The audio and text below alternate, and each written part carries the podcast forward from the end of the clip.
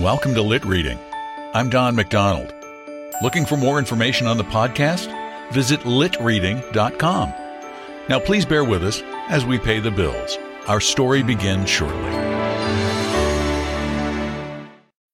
When you need mealtime inspiration, it's worth shopping Kroger, where you'll find over 30,000 mouthwatering choices that excite your inner foodie. And no matter what tasty choice you make, you'll enjoy our everyday low prices, plus extra ways to save, like digital coupons worth over $600 each week. You can also save up to $1 off per gallon at the pump with fuel points. More savings and more inspiring flavors make shopping Kroger worth it every time. Kroger, fresh for everyone. Fuel restrictions apply.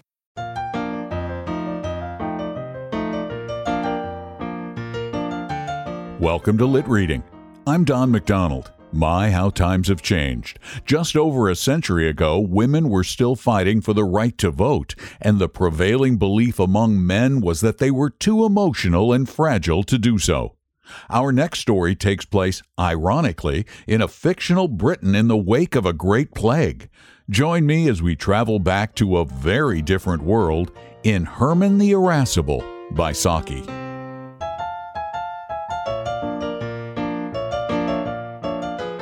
The Story of the Great Weep. It was in the second decade of the 20th century, after the Great Plague had devastated England, that Herman the Irascible, nicknamed also the Wise, sat on the British throne.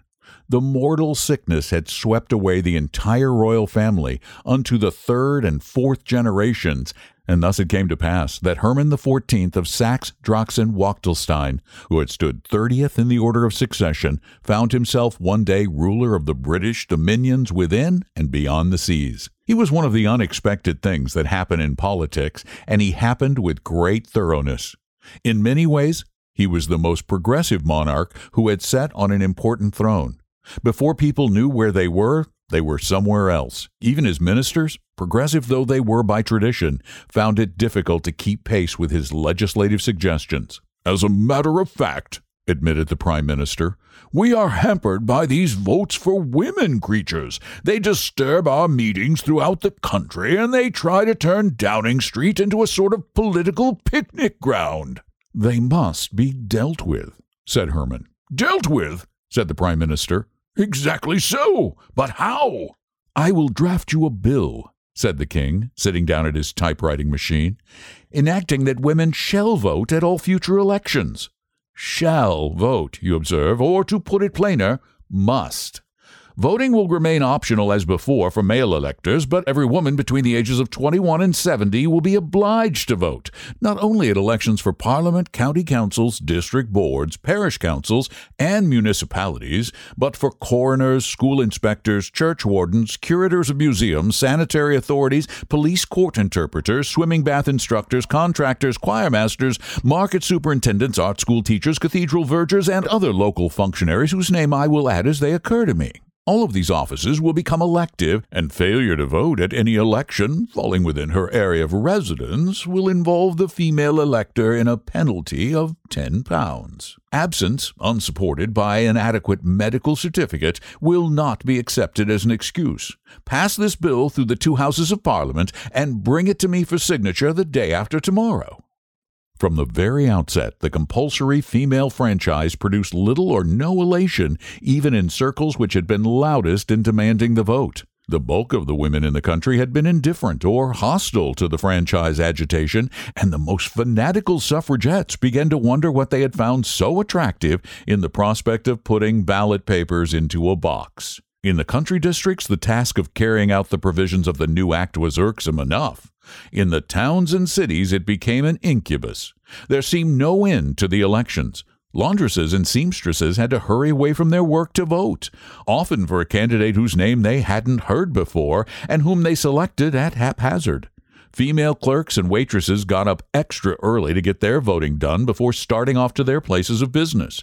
Society women found their arrangements impeded and upset by the continual necessity for attending the polling stations, and weekend parties and summer holidays became gradually a masculine luxury. As for Cairo and the Riviera, They were possible only for genuine invalids or people of enormous wealth, for the accumulation of 10 pound fines during a prolonged absence was a contingency that even ordinarily wealthy folk could hardly afford to risk. It was not wonderful that the female disenfranchise agitation became a formidable movement. The No Votes for Women League numbered its feminine adherents by the million. Its colors, citron and old Dutch madder, were flaunted everywhere, and its battle hymn, we don't want to vote became a popular refrain.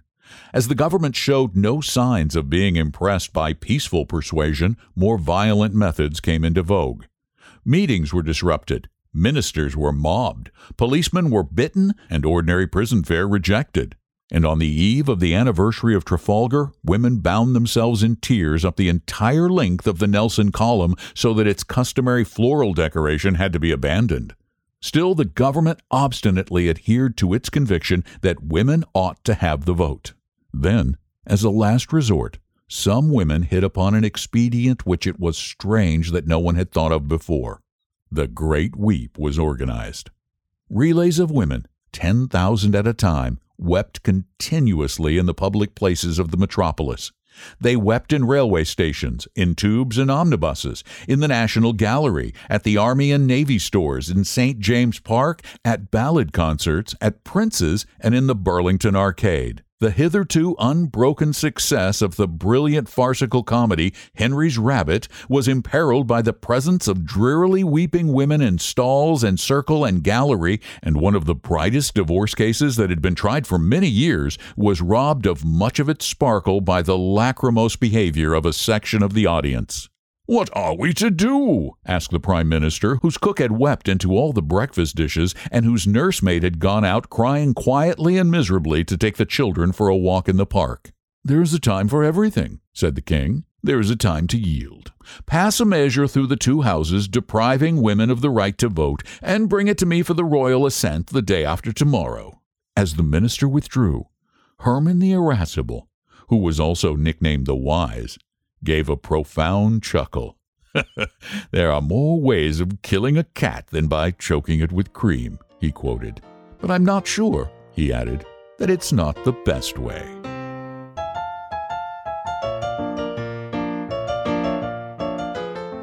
While the world still has issues with sexism, the past 100 years have undoubtedly brought dramatic changes. Saki was the nom de plume of British author H. H. Munro, who was a prolific short story writer around the turn of the 20th century.